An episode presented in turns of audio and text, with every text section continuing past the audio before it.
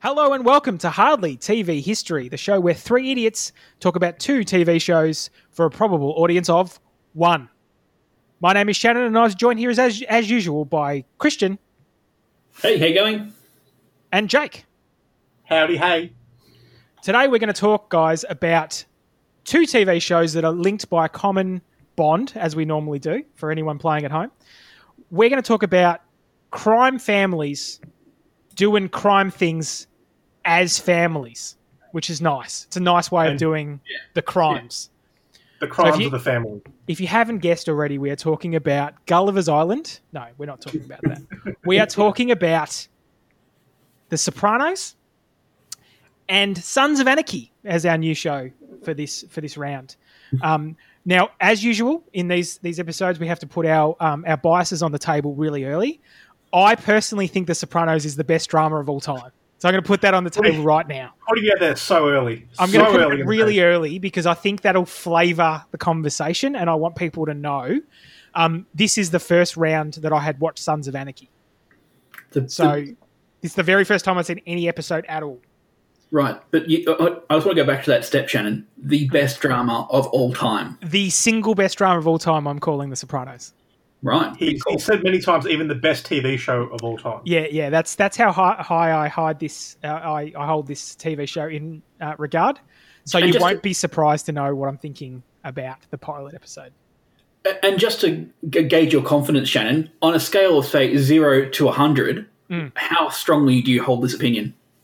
Uh, this is this is a consistent opinion, and people who've who've listened to other podcasts that I've been on uh, will recognise that I say, "Oh, this is my favourite movie" a lot.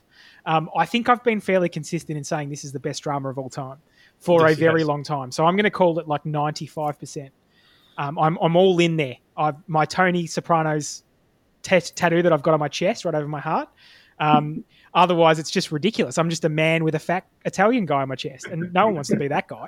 So that's that's how all I'm in. I, I am. Um, you know, I've, I'm going to call. I'm going to call. I'm going to buy a boat just to buy, call it the Stugots. Uh, that's where that's where I'm at. But I will say, having said that, I've only ever seen The Sopranos through once. So so I hadn't and I hadn't seen any episodes for probably a good five years. So it was nice to get back into the land of The Sopranos. Um, and I hadn't seen any of, of Sons of Anarchy, so that was a new experience for me too. What about you guys? All right, I'll put my cards on the table. I have seen The Sopranos before, uh, many years ago. I, I, I'm not going to go as far as to say it was the the greatest drama television television show of all time. It, it is excellent. In full disclosure, I have not finished the series, but I've watched every single episode except the very last one, which I've left unwatched deliberately. Wow. Okay. Yes, I want to hear more about this tactic, but yeah, go on. Yes, uh, and Sons of Anarchy I have quite enjoyed, um, and I have watched it previously. I have done a recent rewatch um, not too long ago, and I've also uh, also done caught up on the the spin off series The Mayans. So I am a fan of both television shows. Right. So we got a hardcore fan of sort of both. Shan, I watch a lot of TV shows and a lot of movies, and the, the, the ones we've chosen, I've seen nothing of. I've seen one episode of Sopranos, and I think I've seen maybe half a season of Son- Sons of Anarchy. I forgot all about it, so uh, basically fresh eyes from both on this one for me. So so this should be either fascinating or terrible. Um, and really, that's a good way to look at this show as a whole. Um, it's either going to be interesting or it's going to be garbage. And I think if you take it with that mindset, you'll very much enjoy what we've got coming up for you. So th- there you go. It could go one of two ways. There's no third option. Yeah, there's there's really no in between with us, is there? It's there's No. no in between with us at all. So No. you know that's what you've come to expect from this show that you that's only just launched. Uh, so you know, In our defence, it is free. No one's paying anything. and I think that's the thing everyone needs to remember. So back off, keep the angry letter bombs to a minimum, and Yep. we'll just do what we're doing for nothing. For Um, nothing. Yeah. For your entertainment. We'll dance. For you. Are you not entertained? Never look a gift horse in the mouth. Otherwise, in our theme, it might end up in your bed. So that's where we're going with this. So, you know, be on your toes is what we're saying to the audience at large. Yeah. Sopranos. Talk, talk to us about it. Tell us all about The Sopranos. How good is it? How good is it? Oh my God. Unbiased. Unbiased. Unbiased. Unbiased. Unbiased. Unbiased. Very unbiasedly, how good is it, Christian? and sticking only to the pilot episode, the Of first course. episode, Yeah, because we don't want to we don't want to spoil any any plot um, points that might come out or um, venture beyond the, beyond the pilot. So, The Sopranos. The Sopranos is a, a as you probably already um, people have already guessed, it's a gangster mob um, television series following the, the, the life of Tony Soprano, who's a, a mob boss based in um, I think it's New Jersey or you know very close by New York.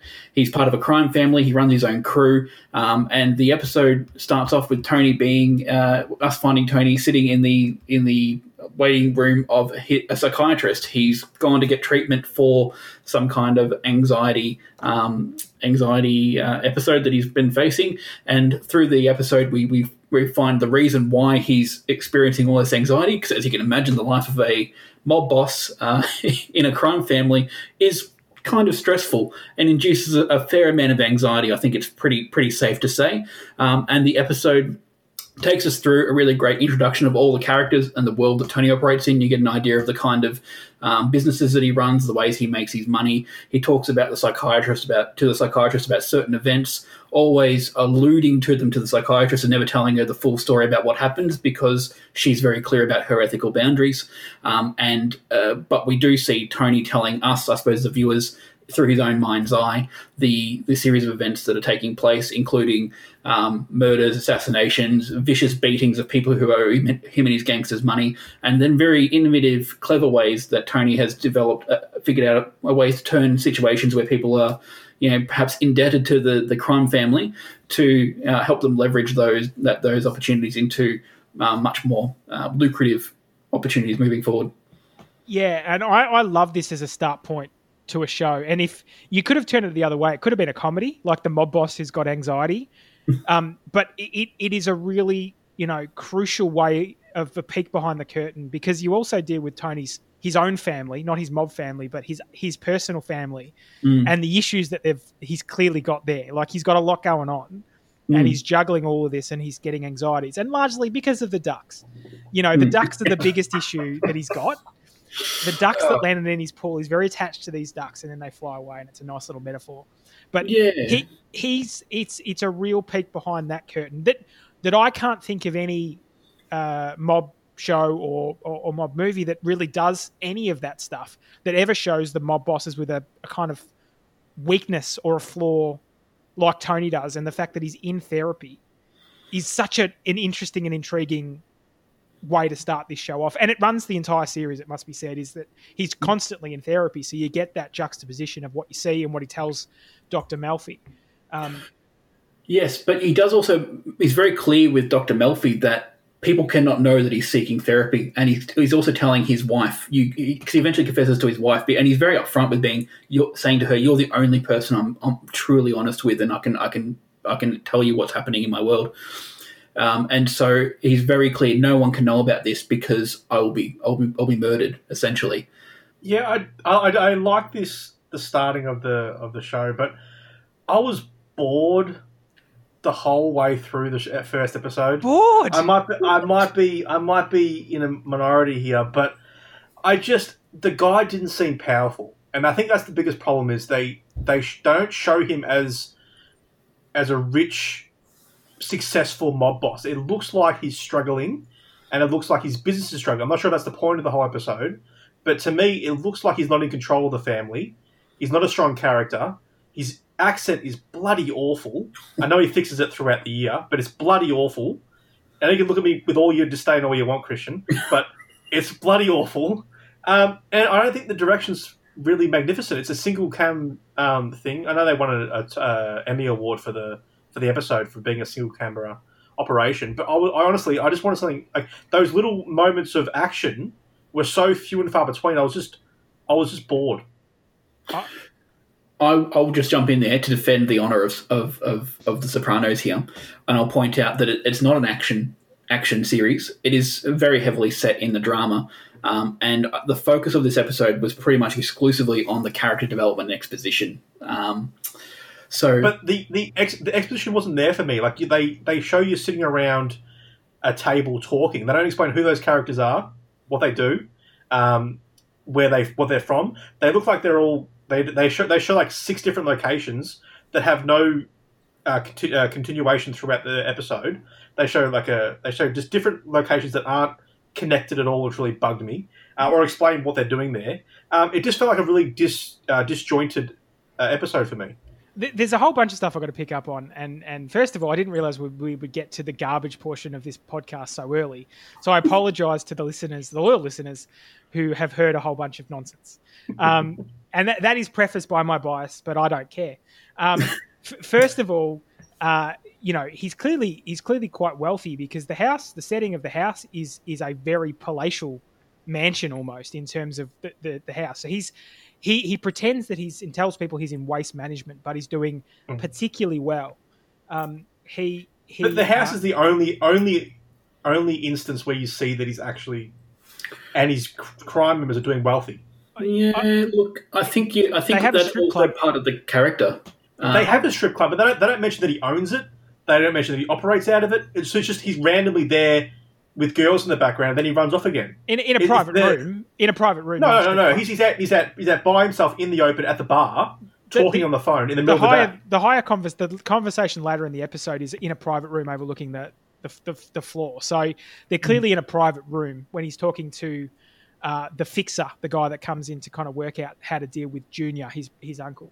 But Um, even even that's I, I know it's a pilot, and they haven't spent a lot of money on it. But even that looks, it doesn't look like they're in a huge amount of authority.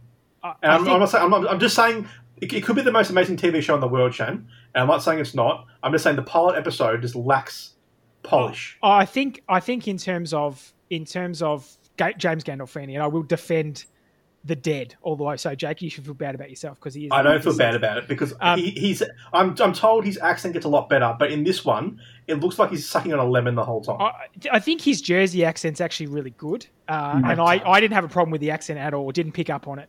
Um, Gandolfini or, or uh, Tony Soprano um, is not the biggest guy. There's there's bigger enforcers within the mob the mob community. He's not there to be an enforcer.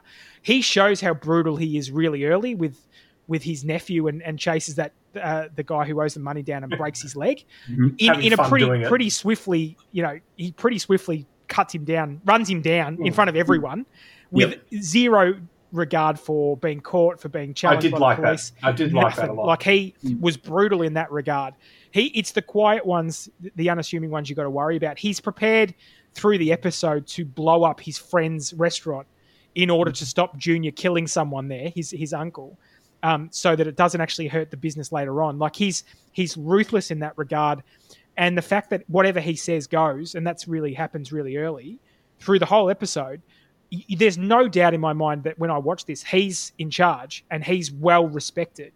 Um, despite the, the nigglings around them, there's always sort of conversations about, um, geez, if something happens with him, you know, someone's going to have to take over. His nephew's already kind of jonesing to get in there, um, and that's that's the, that's the world we find Tony Soprano in. He's he's vulnerable. He's at a vulnerable point, um, which is which makes him the most intriguing character through the whole thing. Is he's he's very powerful but vulnerable at the same time. Yeah, I think you've, you've picked up on something really powerful there, Shannon. The, the truth is, he's an incredibly ruthless character, and I also think he's very clever, very smart. Um, and the point, the bit I was alluding to earlier on when I was talking about he's able to look at a situation and identify opportunities for them to leverage potentially a, a, a loss of income because uh, someone they've loaned money to cannot cannot actually pay. He's actually figured out a way to leverage that into a way of uh, running a scam against a, an insurance company to um, to generate you know, greater income for for the family later on. So I think the keys to Tony's success are not being an imposing character or being um, I suppose, like a high profile um, mob boss, like you might see in, in The Godfather or whatnot. But it's being very unassuming, but being very ruthless, being very clever, and that's how he's made his way to the top. Yeah, and we're, we're judging this only on the on the on the, the pilot episode, putting aside the, the no knowledge we do about Tony going through. I think that comes through loud and clear through that pilot episode.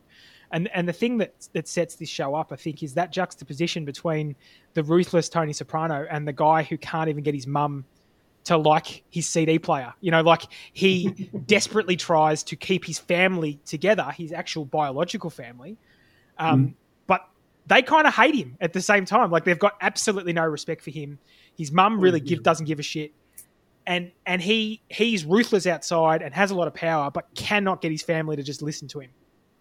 Yeah, and I think that's that's a really good segue into talking about the weaknesses of Tony Soprano's character because you are right, he's ruthless and he's powerful in the in the mob family, but as you say, his own family, his mother treats him very very harshly. Um, she's very dismissive of him uh, she idolizes his father. He's always walking in the shadow of his father, especially when he's interacting with his uncle. And his mother is always referring to what a saint that his father was. In his conversations with the psychiatrist, he, he reveals a bit of background about the relationship between his mother and his father. And he talks about his mother being, I suppose, very, um, very emotionally draining on his father as well, and wearing him down. And his man, and he, Tony does have quite a lot of respect for his father. He talks about the love that he had for him um, and how powerful and respected he was amongst uh, you know the, the, the mob family.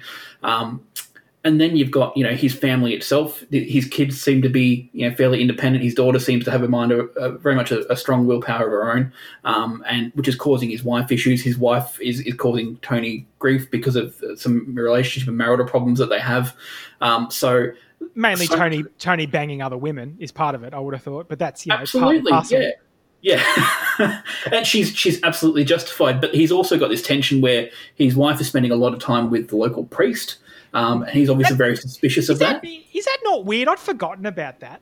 Well, yeah, that's yeah. really really strange. Yeah, it's, it's a really strange thing to randomly throw in there. Yeah. Why is the priest always over?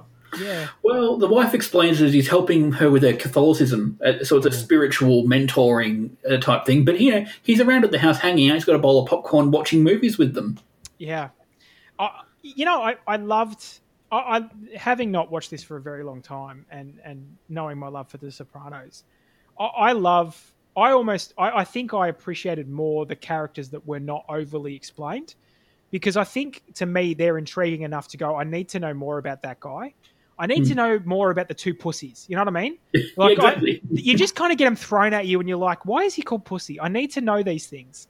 You know, yep. you, there's a lot of characters that pop up that are very, very important through the whole series, um, mm. that don't really get explained. You're right, quite right, Jake, in saying these people don't actually get many lines or any airtime, and so you know, I think they're fascinating. To me, that it's like I need to learn more about them. Yeah, I will say that they did a good job of leaving you hanging with a little bit of information and not giving you the rest. Like I'm, I'm not saying I don't want to keep watching because I do.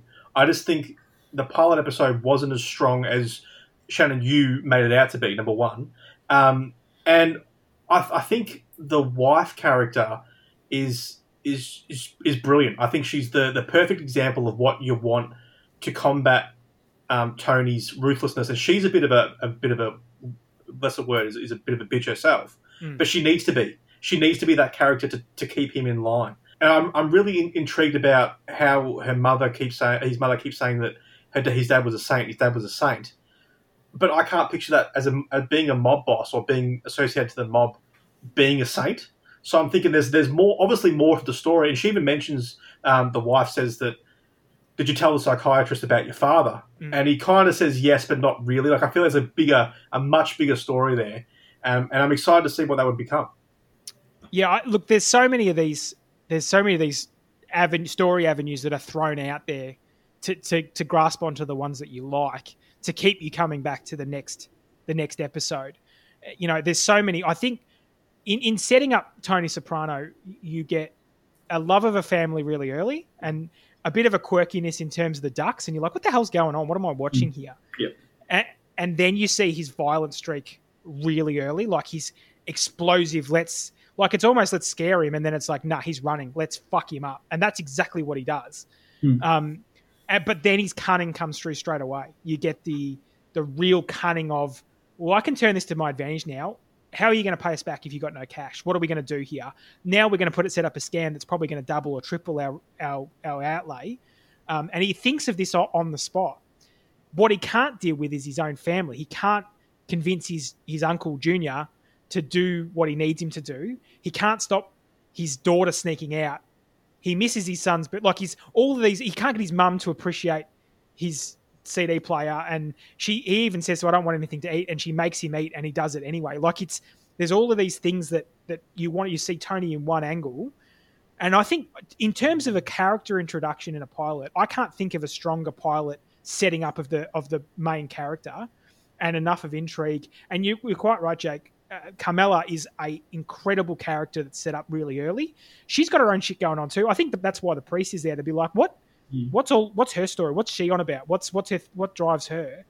Mm. Um, and I would have thought the, the, the family would be the most boring part, but to me, they're kind of the most intriguing in terms of how's he going to balance this crap? How, how do you how does a mob boss have teenage kids and not know what they what he does? And how do you how can he tell them off for doing anything wrong when he's a criminal? Like that's that's such an intriguing character arc. And keep in mind that Carmela is also not squeaky clean either. So she's obviously very devout Catholic, and she's hanging out with the priest a lot and telling Soprano it's it's you know to further her, the, her faith and whatnot. But I don't know if you if you remember the scene where she's actually got cash stashed around the house in Mm. in fake soup cans and things like that. You know that could be something that Tony has awareness of, but they never allude to that. So so I'm going to assume that that's something that she's gone and organised herself, which is something which is very ruthless in its own way. I think that's what that's what um, intrigues you to go on, but it also leaves you hanging a little bit in the pilot episode. If you if you're deciding to watch, if you're going to keep watching this, like if you're basing it on one episode and going, do I want to keep going on? I'm not sure there's enough details there to keep you intrigued that they gave you rather than didn't give you.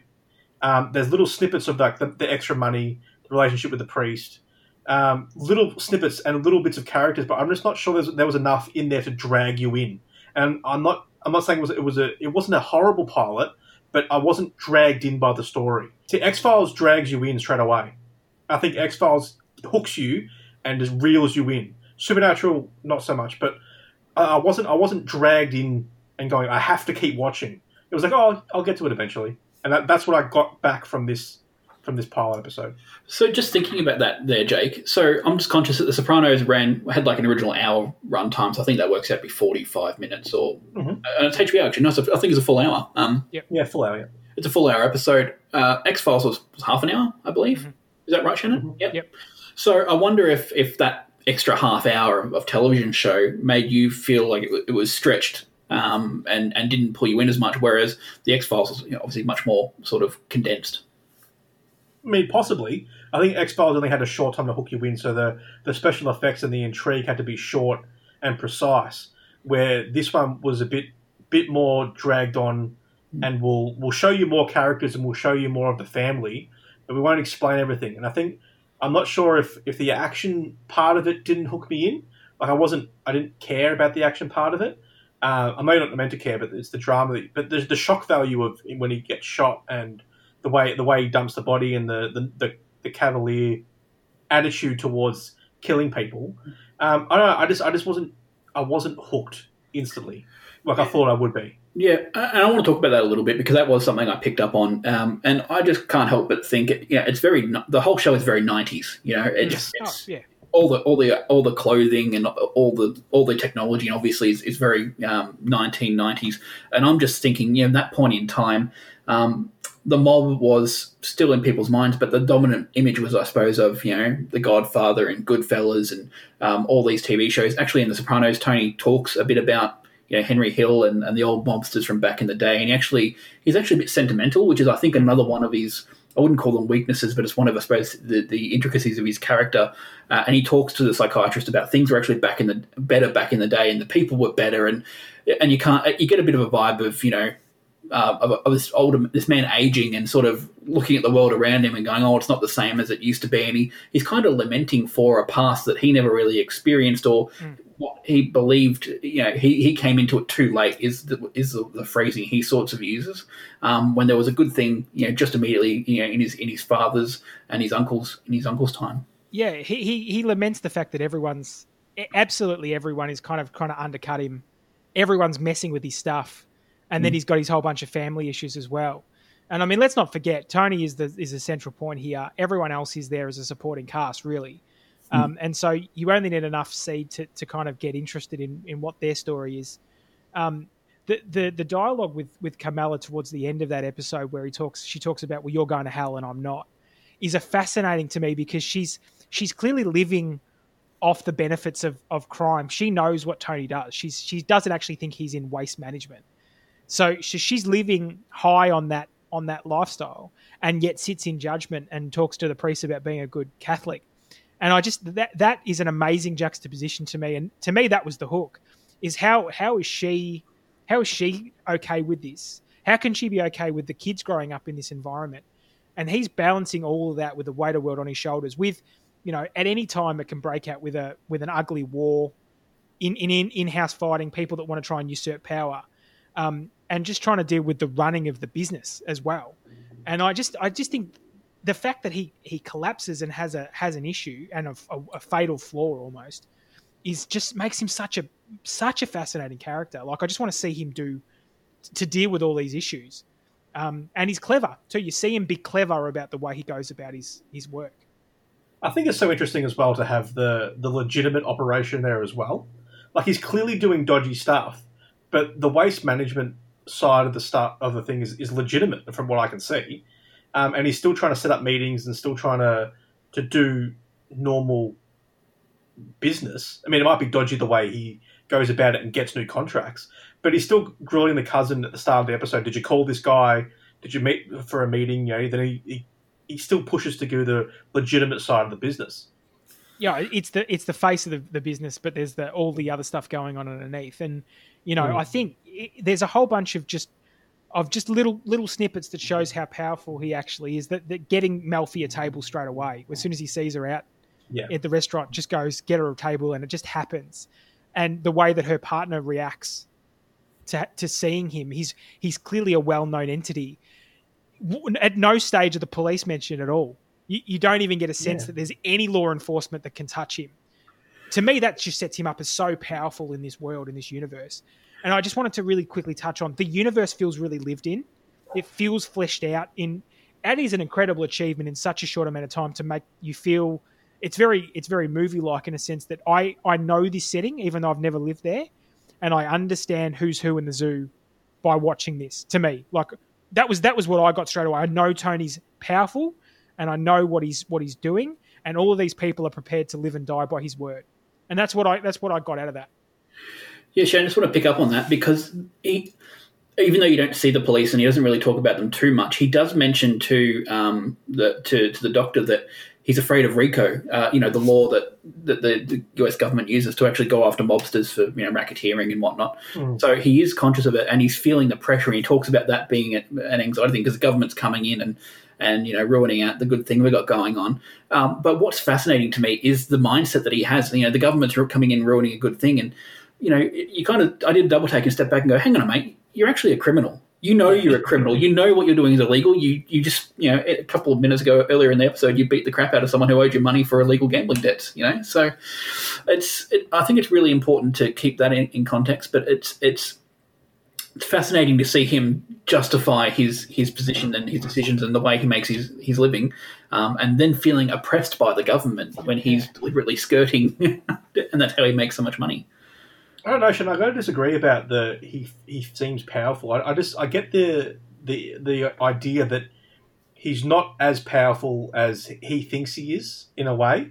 Like I think he by the way his his uh, cousin talks, uh, the way his uncle talks, um, and the way you know he, he's portrayed, he, he just doesn't never seems to be fully in power to me. Even even the way the the bartender can't get his order right and he threatens him, but he doesn't seem fazed by the threats he doesn't seem like you know he's doing good by his family, but he never seems to really demand that from his family that I've seen yet.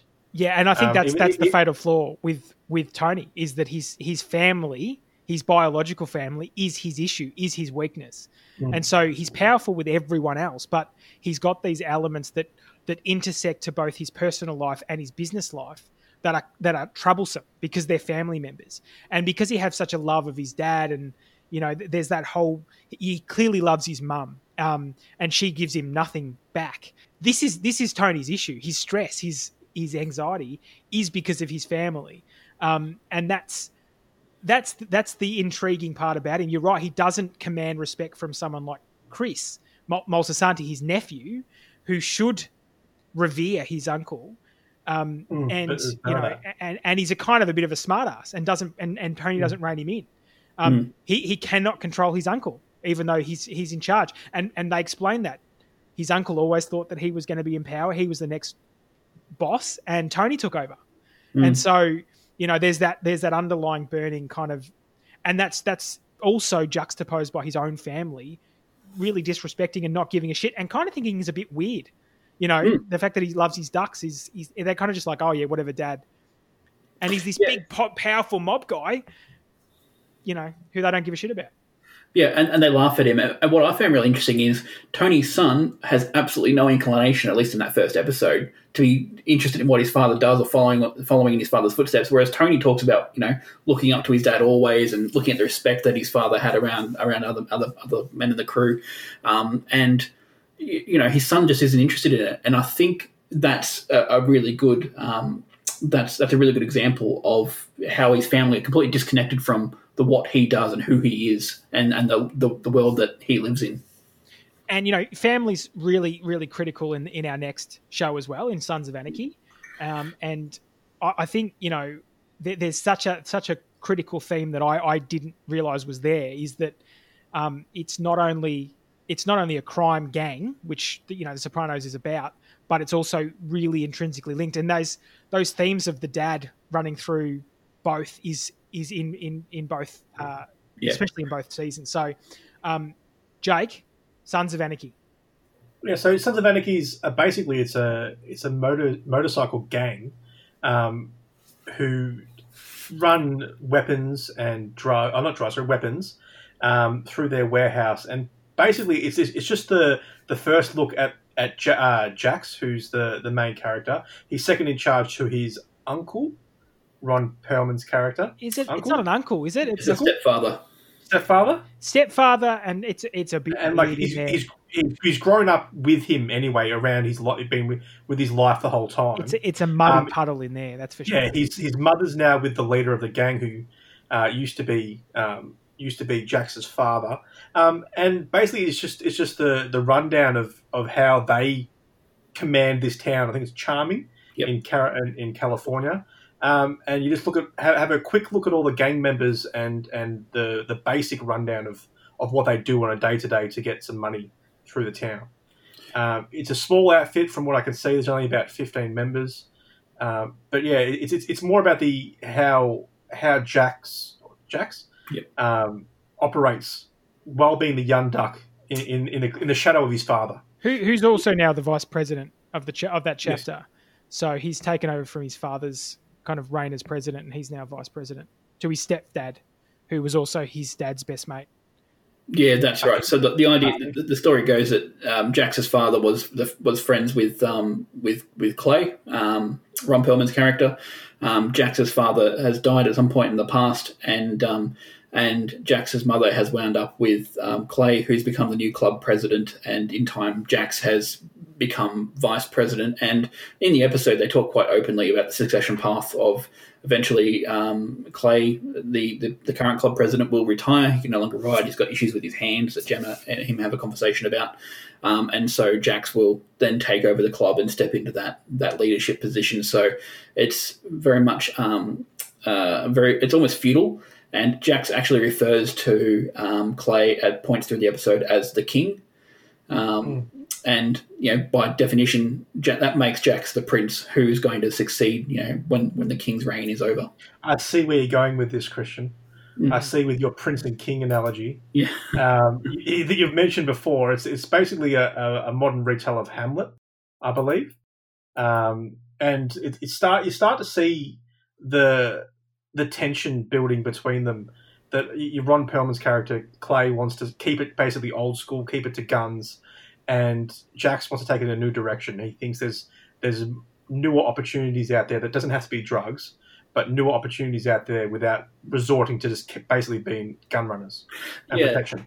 That's right. So the club makes an income from running guns and, and basically violence, um, and which costs costs them a lot of um, a lot of um, blood and prison time, to be perfectly honest. And we find out in the first episode that Jax's best friend, who's a character named Opie, has just um, spent some time in prison for the club. They don't really talk about what what happened, but um, effectively. The idea is if you get caught, you go to jail, and when you get out, you come back to the club and they, they take care of you. Um, and uh, and it's it's a very interesting relationship that the club members have because the club members all seem to interact with each other as family. They refer to each other as brother, and they hug quite a lot, which is very different for uh, very, very unusual for our portrayal, I suppose, of uh, you know criminal gangs. Like in The Sopranos, you don't really see them. You don't really see the the men hugging or showing any kind of you know over overt emotion or affection to each other. I mean, I think that they, they do kiss on the cheek and things, but I think that's more of an Italian thing rather than a Mm. than, than a than a um, a sense of familiarity or connection or or, or, or, or or care for each other. the the main the main driver in this this episode is the fact that uh, Jax's uh, ex partner is pregnant with his child, um, and she's still a heroin addict, which I immediately got giddy at because the actress that plays uh, Wendy, his ex, is also from The Sopranos. You didn't see her in the pilot, but she comes. She's very important later on. So that's, that's Adrian, which is Chris Moltisanti's uh, partner, long-suffering partner through the whole, the whole of the, the run of The Sopranos, basically. So um, I was Is all she a very excited about too? that. I was like, we found the link, guys. I was very excited. That's it. That's the only link we found. That's the That's only link. But I was very excited to find it. But she she's pregnant. Um, now Leela from Futurama, she finds her. Um, Yes, I was very excited to see Katie Seagal going doing back and looking amazing. By the way, Yes. so What Katie Seagal is uh, is is Jax's mother. Finds uh, her f- on the floor um, after ODing, and um, and then there's the, the the running thread of um, is the child going to survive or not, um, Mm. and the payback that kind of comes through that. So you you get to see the brutality of the club. Um, Of Jax, particularly in terms of taking it out on people on the on the heroin dealers that gave that sold her the the heroin, um, but um, you know that's that's probably the highlight of the episode. Really, is that kind of the the violence and the anger that comes Mm. through that. I, I was it was a bit muddled in terms of in terms of its setup. I I, I can't say I enjoyed this one, guys. Oh, okay. Interesting. That's that's an interesting take. I agree with you. The violence is actually much more pr- pronounced in in Sons of Anarchy than it is in um, than it is in The Sopranos. It, Sopranos is much more much more subtle, even though there is you know extraordinary violence in terms of um, Tony Soprano running someone down in their vehicle and beating beating people up, and there's a basically a mob execution that takes place in the in the pilot episode. Um, with Sopranos in Sons of Anarchy, there's you know running gunfights and lots of people die and, and bodies getting burned in fires and it's it's very much gory. So there's an inst- instant contrast between those two, and it's in, and and the worlds that those two those characters live in. So although there are a number of similarities, which you've already sort of touched on, Shannon, with like the links of family and how important that is, and there's a number of other links I think we'll, we'll discuss as we go along. That that is a, sharp difference. There is much more violence. It's much more gory in Sons of Anarchy. Um, and I, I, I wonder if that's just partly due to the producers trying to get the shock factor into the into the production to attract people. Because I also note that the cast in Sons of Anarchy are actually, when you look at it, they're objectively much more attractive than the the cast in The Sopranos. The Sopranos are very dour, plain looking. I don't want to I don't want to call them They're stereotypically mob mob guys, aren't they? Yeah, well they're, they're- Overweight Italian guys. yeah, they're overweight Italian guys. They are unattractive men, basically. Um, at- and in that sense, it's it's a bit more gritty and realistic. Whereas uh, the characters in Sons of Anarchy, they all seem to universally be, you know, uh, orders of magnitude much more attractive. I don't think anyone's calling Ron Perlman attractive, but that's. I, I was think going to he's say, just I was he's going to say, Ron Perlman was just the, uh, the weirdest looking dude on who's like a main character. Well, not to my taste, I agree, but you know, compared to someone like uh, um, Junior, Uncle Junior in, in Sons of Anarchy, uh, Can in- we in- can we just go through what is your taste, Christian? I just I mean just, just well, I, I think we'll we'll leave that one on the back burner for a bit later on down the road, Shannon. You've got to leave people. the extras, guys, because Christian's going to do his top ten sexiest men in Hollywood. Um, you know, you know what it is about this this that I was thinking about the other night. Um, I don't think there's any likable characters here, um, and I think I think in Sopranos, Tony is a character you are supposed to like, even though you are not. He's he's not a particularly likable man. Um, he he he's got a little sense of humor. He's he's humanized very early with the ducks and the family and all the things that that come out of that episode. He's got a bunch of, um, you know, he, he's he's witty and he's he's quick in terms of his thinking. I don't think Jax is a particularly strong, likable person, and I think they tried really hard with the. My dad was trying to get out of the motor- motorcycle gang, and he he left a box of stuff with, and I'm sad after looking at it. And oh, my kid nearly died, and I'm also sad about that. I, I just didn't I didn't care. I just had no emotional attachment to anything he was going through. Um, and yeah, he he he's powerful in the fact that he's a young, built, solid kid that can beat the shit out of someone. but he wasn't. I didn't get a threatening vibe from anyone. I didn't get a quite a strength in character of those guys, and I just didn't like any of them. Um, I think they were going for the, the, I fucking love the Elvis guy, man. He he. Oh, yes. Bobby Elvis is sensational. I love him as a character. The other character that I really love in this show is actually not one of the gang members. It's um, Dr. Tara Knowles, who is sort of in the first episode. You kind of see her as a bit of a potential love interest for Jax, um, played by Maggie Siff. I think Maggie Siff is sensational in pretty much everything she's in. But um, um, I thought I really like her character, and I find her really interesting. I think they were going for the, like the the he wants to, to do the right thing by by his club and by his um, mother, but he's also uh, what's the word conflicted about killing people for the sake of killing people. Um, he only really killed someone when he was in self defense. I mean, he's happy to beat them up, but I think killing them might be um, crossing the line for yeah, him. but he's not Batman. Like No. Batman He's gets he's to not- run he's- that he's not- line. He's not meant to be a good guy, um, but I think they, they're more going for look how attractive and he's on a bike and look how hot he is um, to bring the people in um, to get that across that he's a, he's a good guy and you should follow him rather than what his actions are doing. He he kind of he needs a save the cat moment then, and I don't reckon he had it. You know that No. that that real standout. He's a good guy. You know the thing with his kid. It's like, well, mate, you left your heroin addicted partner to sit in the like. I just don't think anything there is particular. He he walks out on that kid like he doesn't sit there and and and then he goes wait and does a mission while they do, while he has surgery. He's doing a mission, Yeah, and then comes back at the end and cries with his mum, and it's like all all is better now. Um, there wasn't that redeeming moment where he's like, he, no, he actually is a good guy. He just does bad things. Yeah, look, I'll defend the episode in that because it's actually laying planting the seeds for, and this this is basically, I suppose, where the cracks start showing in the relationship between his his intimate family, like his his mother and his stepfather and, and himself, and you see that in sort of the final episode of the final scenes of the pilot, where uh, Jackson his and his mother and his new son are. are Jackson's mother is standing there looking at his new son, and, and she's comforting, holding him. And then Ron Perlman, Clay Morrow, he- he- is like in the background looking on, and he's very clearly framed as, uh, very deliberately framed as the outsider looking in. And you realise that, hang on, there's, there's actually division in the family, and there's these fault lines there, and the fault lines are also coming out in the relationship between Jax and Clay, where Jax is actually wanting to potentially take the club into different directions, which is actually being fed by the ghost or the voice of his father through the manuscript that Jax has found. Yeah, I just I think you've got to make him likable, and I just don't know that because you they, they you know the show wants me to pick a side, right? Hmm.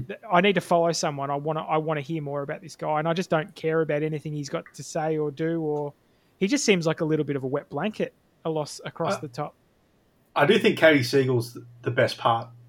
Man, she's Is, is the best part man, of is this she whole. not she, underrated? she she commands attention and the screen when she's whenever she's on it, Mm. and you can tell how powerful her little chirping in the background to Ron uh, to to Clay's Mm. uh, in the background having their, their nightly talks about what's going on and how powerful her words are. Yeah. Um, and even even you know Jax takes notice of her as well. But I think she's going to, well, to me, she's going to be the true driving force and holds everything down in this series. Yeah. I don't I don't think um, Charlie Hunnam's a, a good enough actor to really keep the story going. And if it sticks to him and him only, it's going to struggle. Hmm. But I think if there's if there's more of of uh, Katie Sagal, Hmm. Sagal, Siegel, Siegel. um, Siegel. She, I think she's just amazing. She was she was empowering in this episode. Yeah, the bits that, that fall over for me is I think the writing isn't as strong as it could be. Um, I think the characters could be could be uh, and the dialogue could be better, and the scenarios could be more thought through, and and some of the things that happen are, are a bit unrealistic.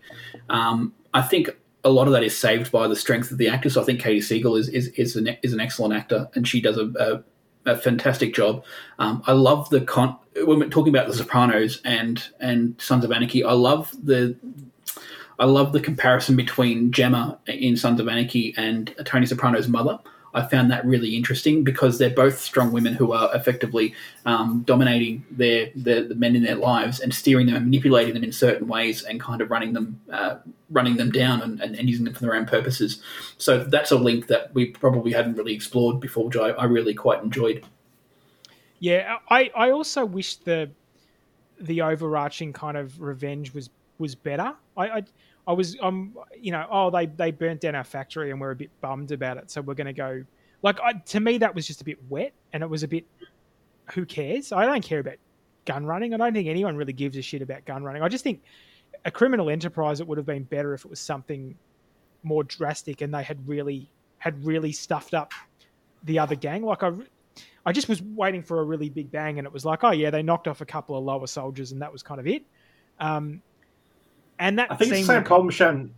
Sorry, Shan. I think this, this. I think the same the same problem we had with Supernatural last last time was that the they tried to do too much with it at the one time, and the B story got really washed up. Yeah, and I think that they, they didn't they didn't use the time that they had correctly, just like Supernatural.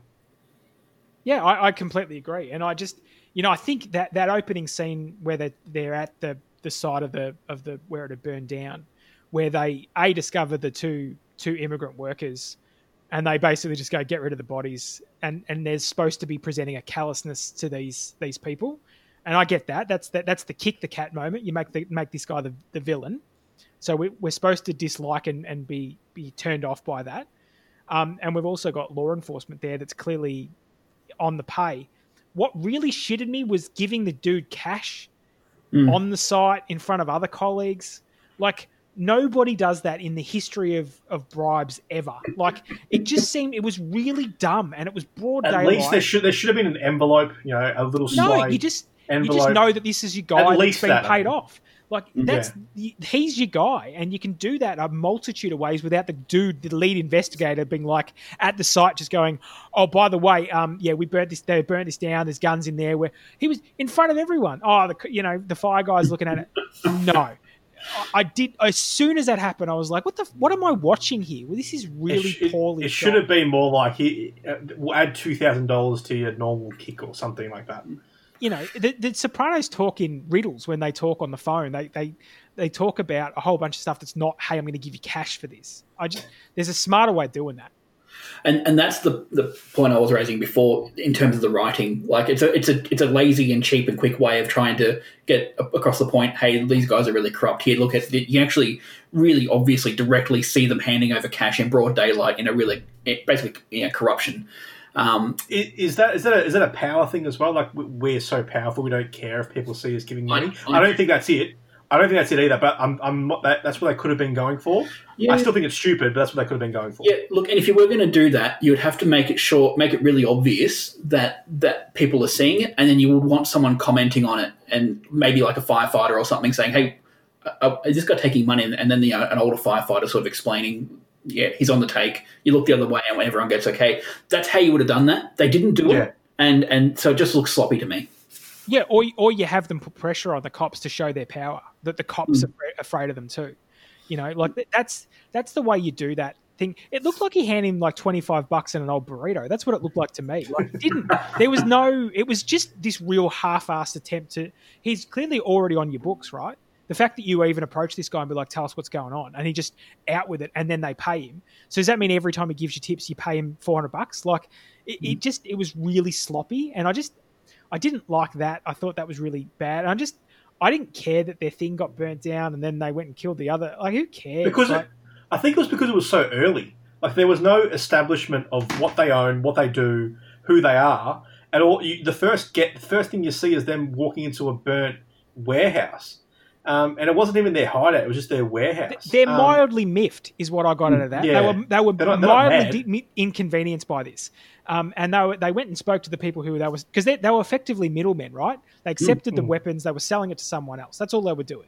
Yep. And so they were like, "Oh, well, we'll just go and source it from somewhere else." They want it now. That's that's the driver. Is well, gee, they wanted it, and now we can't give it to them.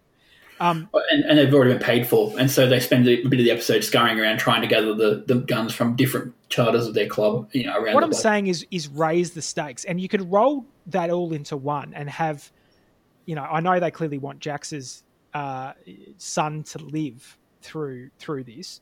But put put the fact put them both together on a collision course where they go after Jax's pregnant ex-wife and nearly cause the death of the baby. And mm. you roll both of those circumstances in together. Family's important. You fuck with my family, both families. I will, go, I will, we will take you down, and that raises the stakes significantly. Is the baby going to live or die? If the baby dies, these guys are gone. Like they are, they are. This is war all out. and and the baby lives, so they just take a smaller amount of revenge, and you roll the beating and the all in together. I just think that that would have raised the stakes for me. Yeah, I think I think the baby being born in the first episode really muddles everything up. Um, I think they're trying too hard for for Jax to be the good guy, um, and show them how badass they are at the same time. Where I think, as you said, they, they should have rolled either rolled into one or done one at a time. Um, establish the badasses first, then the second episode they have the baby, or you know, establish that she's pregnant and they don't get along and she's a junkie. Yeah. Um, how they broke up, establish that first, and then go into the the, the B plot. Like I think The- they're just the they're trying to do single- two A plots that didn't Yeah. work. The single most menacing scene in that entire show is when his mum confronts his ex-wife Oh, and Mm. and gives you know you need to study the Bible, and inside the Bible is a full shot of heroin. Yep. Is is a she's just so she's so good. ruthless and evil act to someone already in hospital, and and that and is pain, so and, and like, and she's already upset. She's already depressed, and you just you just pile it on. There's no sympathy. Um, well, she don't think there effectively says, sympathy, "Kill but- yourself right now. Here's Yeah, here's the yeah. needle. Go kill yourself." not, not effectively. She's pretty. She's pretty outright. The best thing is for you to die right now. Yeah. Yeah, Yeah, this is And- the best and that- that is cold and calculating and heartless, and that is exactly what you want out of a motorcycle gang. These guys are pissy about some weapons, like, and and and he's pissy that someone sold his ex drugs, and so he goes and like beats them up, and that's we've seen people beat people up in every movie forever. Like, I, I just don't I don't have that emotional connection with that. I, the far more ruthless thing that stuck with me was the needle scene rather than than any kind of gang war yeah, uh, to me, it wasn't.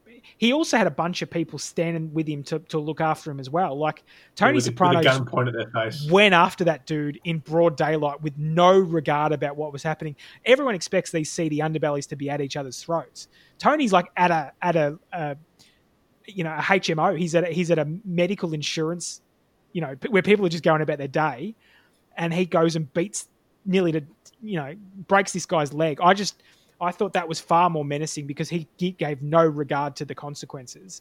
Whereas And you it looks like know he's having fun too. you know drug dealers are not going to go to the police about a beating. They're going to deal with it themselves. So the stakes to me don't get very high, and and, and that's that was the criticism I had is that I just didn't invest in his characters because the stakes weren't high enough.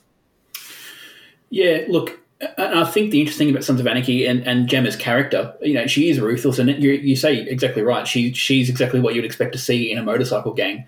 Um, and you, you got the, the the hint in the episode, uh, or the strong inference that she's kind of the matriarch of the whole operation, and she's kind of the power behind the throne.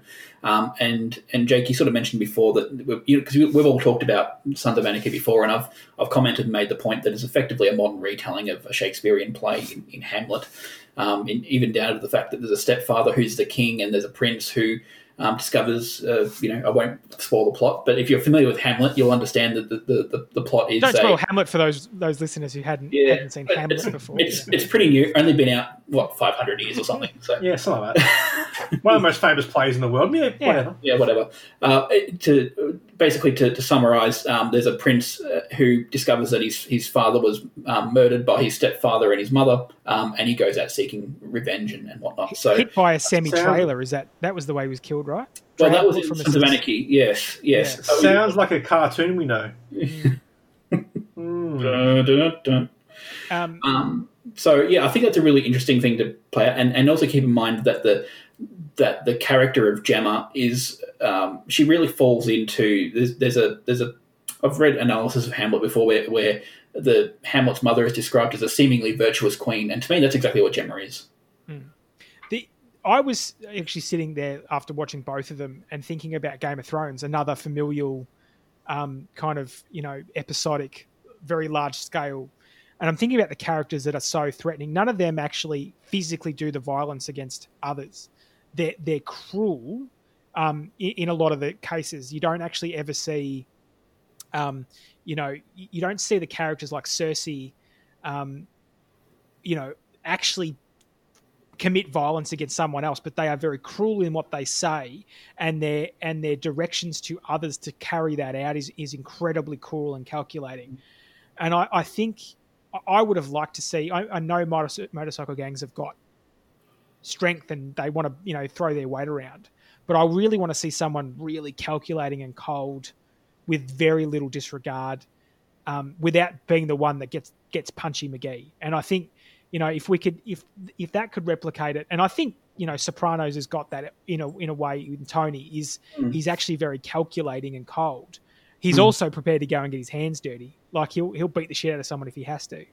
Um, so I, I that's I think that was missing that really, and that's why we got the Katie Seagal character who did it so well. But I was I was expecting more out of that.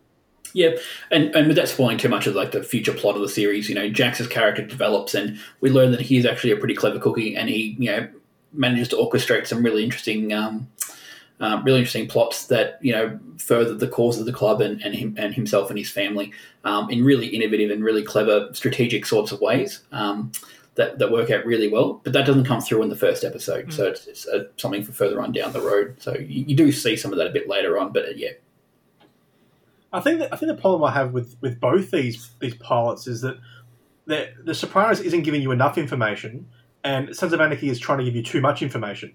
Um, that's the problem I found for me that, that I was a little bit confused with Sopranos of what they own, what they operate, what they're doing, why the guy's getting murdered um, so so easily. But then Sons of Anarchy, I'm like they, they throw all this information that you don't care about at you so quickly.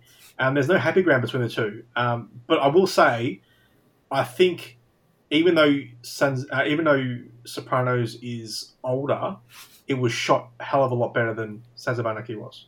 really.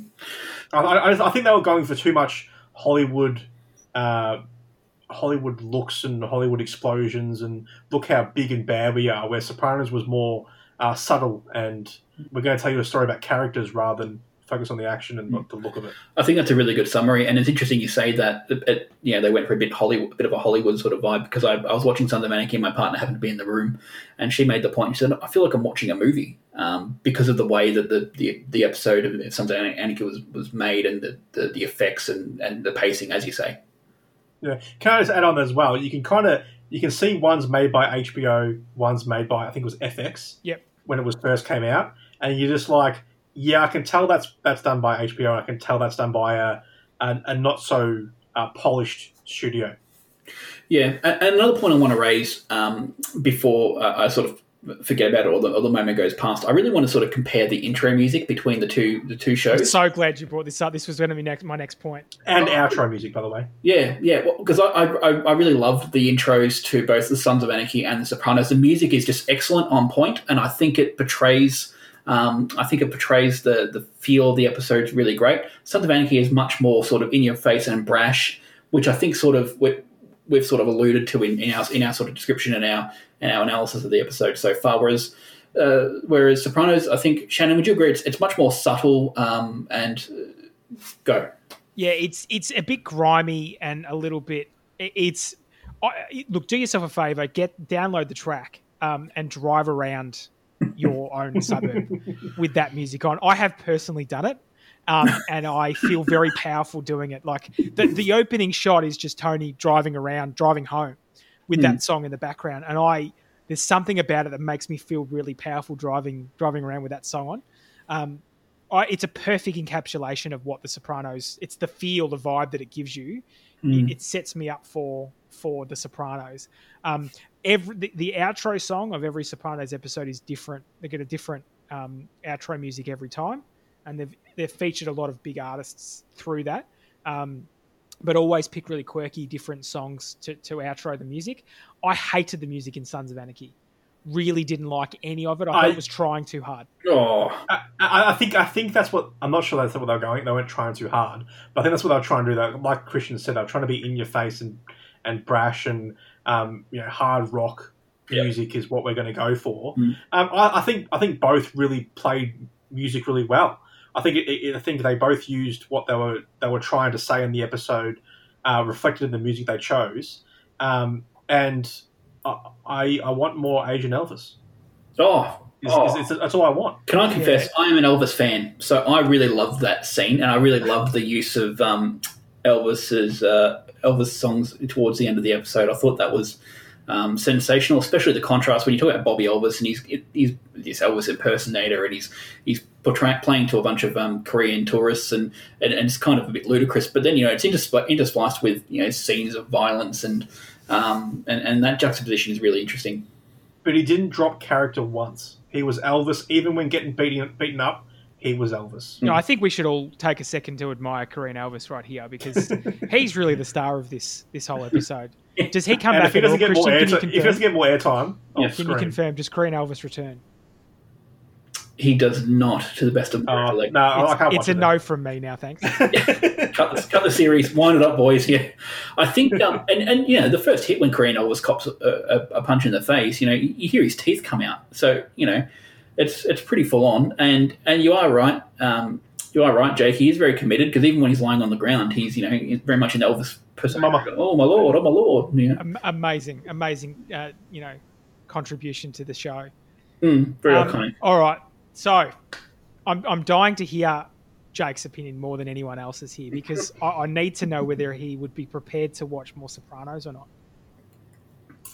to be honest, like I know how much you love it, Shan, but I'm I'm not I'm not rushing to watch the second, third, fourth episode. I haven't I haven't been hooked into Bigo, and I, and I, I'd only literally okay put it this way, I would only watch it because of how much you rant about it. And the I fact think- that I've never been wrong. And, well, you, you've been wrong before, but the fact that you're that you're so adamant at how good it's going to be is literally the only reason why I watch it again.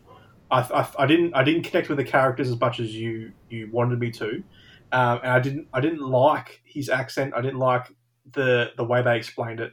Yeah, I, I'm a little bit I'm a little bit disappointed in the first episode, only based on your high praise of it. And, and what about Sons of Anarchy? Is is that a show you go back to? Look, I'll be honest. I started watching both episodes from Sopranos and Sons of Anarchy. Again, I'm I'm I'm a bit meh on it. I'm a bit. I don't. If I have if I have to choose between the two, I'll be going Sopranos. Um, but that, again, that's only because of your recommendation. I wasn't hooked in by either episode. I think I think that Jack's character is more relatable to me because maybe I'm a bit bit younger and and not Italian. Maybe I don't know. But I, I think if I was going to choose one, it'd only be Sopranos based on your recommendation, Shane. Okay, I, I'm disappointed um, and angry, so I can't even do that old saying. Uh, Yeah, the, just the pain in your face is pretty is pretty uh, ex- extraordinary, Shannon. I can see Gutted. you've sort of. mm. gutted, ladies. But but honestly, Shannon, the first episode is it that good that you you had to watch another episode? Like I, I just I just can't I can't see someone going. I'm, I'm hooked. I need to see more. I just I just can't. it, it sucked get me in that straight feeling. away. I hadn't seen it for a long time, and and don't didn't remember any details of the first episode. It sucked me in big time. Like I, I would have kept watching. but it, it changes so much in the second episode already. Like I don't want to go into non-pilot, but it changes dramatically from the first episode anyway. You're kind of starting fresh with episode two. Yeah, I, I look. Let's let's get Christian's point because I'm a I'm a yes to the Sopranos and I'm a no to Sons of Anarchy. So that's a nice and easy Ooh. one. Um, but I want to I want to get Christian's take, and then I want to take your point, Jake, about pilots more generally. Yeah, look, I actually really enjoyed them both. Um, I think they're very much for different audiences, and, and depending on what you actually want. Um, if you if you want a, a nuanced, sort of subtle, drama based um, program where you're going to be sort of sucked in and you're going to explore a number of different plot themes and, and, and see the interaction between characters, I definitely 100% choose The Sopranos. I think for longevity, Sopranos is going to is going to be better. But I think um, I think Sons of Anarchy is is good fun to watch. It's definitely not as serious. Um, I don't think it will it will be something you'll go back to and rewatch. You know, in a couple of years' time, or it won't be a, it won't be a classic um, like The Sopranos is. But I still think it's it's worth the investment in, in watching if you just want to have a, a good adventure. I will say though, Sons of Anarchy rates an eight point six on IMDb. Like I know um, a lot of people don't don't follow IMDb or their ratings, but an eight point six is ridiculously high uh, for a TV show for uh, that has eight seasons or so. But The Sopranos has a nine point two, um, and that's based on uh, three hundred thousand reviews. Um, Sopranos is obviously the I think obviously the more superior over the long period of time. And I think that, that's going to be shown from the first episode onwards. Like I think that you can just tell it's going to be an, like a, a classic if you put some time into it. Yeah, uh, look, I think, and, and this is the thing about pilots is pilots are a, a good way for for creators to work out what works and what doesn't. And we've seen, you know, I, I always use the the Seinfeld Chronicles that pilot episode as as the the, the mark to, to show people what we mean because if you've ever seen the Seinfeld Chronicles, that is a garbage show, and I would never watch that to season. And and I love Seinfeld, you know, but but that that was a show without Elaine that had another kind of wacky female character in it to, to fill that void. Um, it, it is a way to work out the kinks, and that's why it's interesting for us. Particularly, you know, it's interesting both ways. If it's a show I've never seen before, to go and have a look at, a, at, a, at its inception, how it starts, and how that very much changes.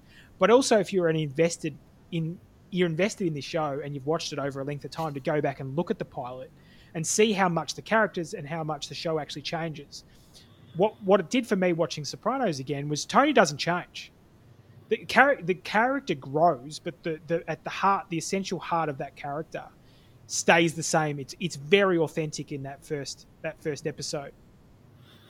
Yeah, and that's a really interesting point there, Shannon, because in Sons of Anarchy, the character of Jax definitely does change. Um, he, he definitely, it's not just an evolution and a growth.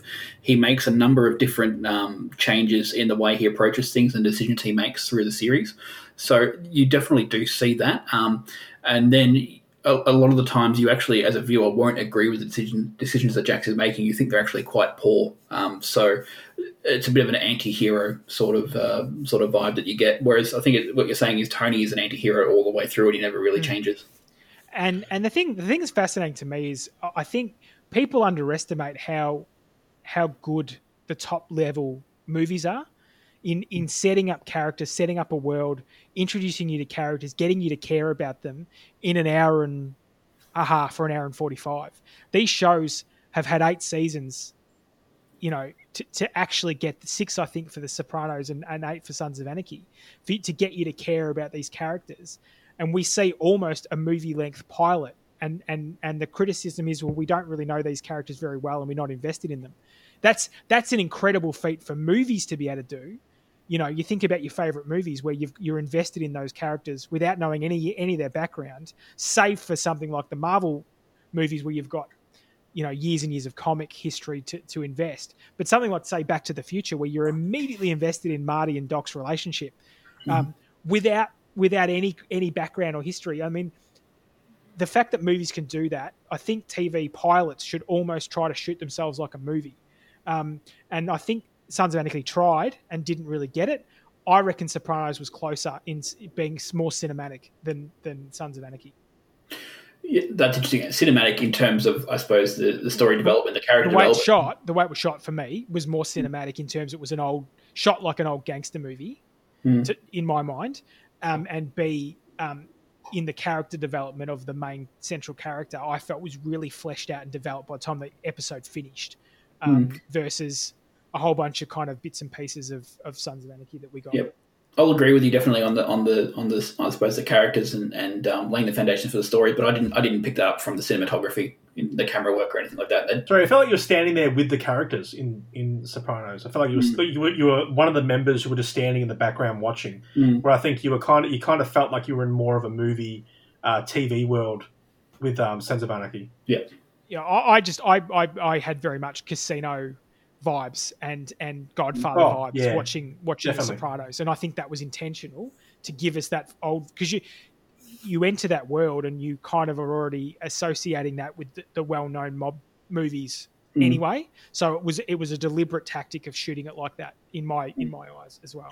and, and also in The Sopranos, they directly reference a bunch of mob movies and, and, and pop culture mob characters and things like that. So they they, Which they effectively says this this lives in our world, in Mm. our universe that we all live in. These guys are operating now, and that's that gave it a very lived in sense of reality for me. I agree. It felt very real. Whereas Sons of Anarchy, you could it, you could tell it didn't feel it didn't feel as real. It wasn't as authentic. Well, thanks for joining us here on Hardly TV History. Just remember that you can always talk to us on masspodcasters at gmail.com or you can hit us up on Facebook. You can leave suggestions of, of TV shows you'd like us to do. Um, you can you can give us just a link and we'll find the TV shows if you want to just throw something at us and we'll see if, see how good we are at finding two shows that meet that link. You can leave us you know, your recipe for meatloaf. I'm always interested in new recipes. That seems, seems nice. Mm. Make it movie themed, you know.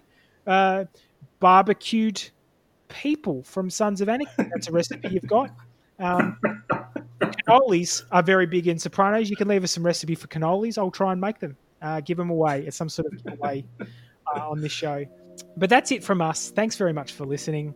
Thanks everyone for joining us. It's been great fun. Thanks for having us in your ears. The ear pleasure was all ours. It certainly was, and absolutely no one else's. But thanks again for listening to Hardly TV History.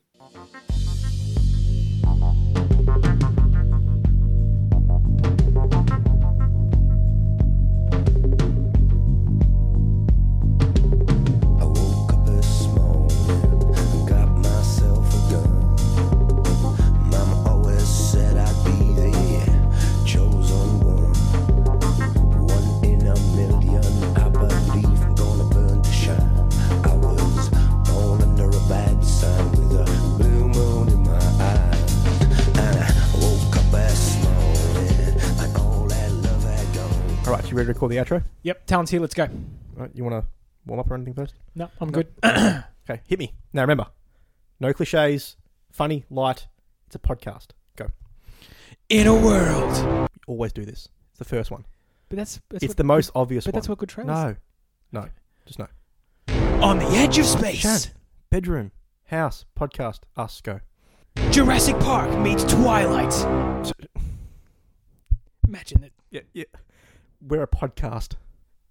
But- We're not a movie. Dun dun dun. We podcast. Us talking about movies. is it Just, because, just no, no. Just go. Is it because the No. Jura- the T Rex has little arms and couldn't stab him in the chest with a stake? Go. A rooster and a cat are friends. Shan. I know you're a cock, but this. That's hurtful. Come on. Movies, podcast. It's us talking about them. Go. Two idiots have a podcast. They talk about movies and nonsense. If you'd like to join in that conversation, you can hit them up on masspodcasters at gmail.com or talk to them on Facebook. That's so hard? Yeah, my voice hurts a little. I got a tickle, and I actually think Jurassic Park and Twilight as a crossover would work. Shut up.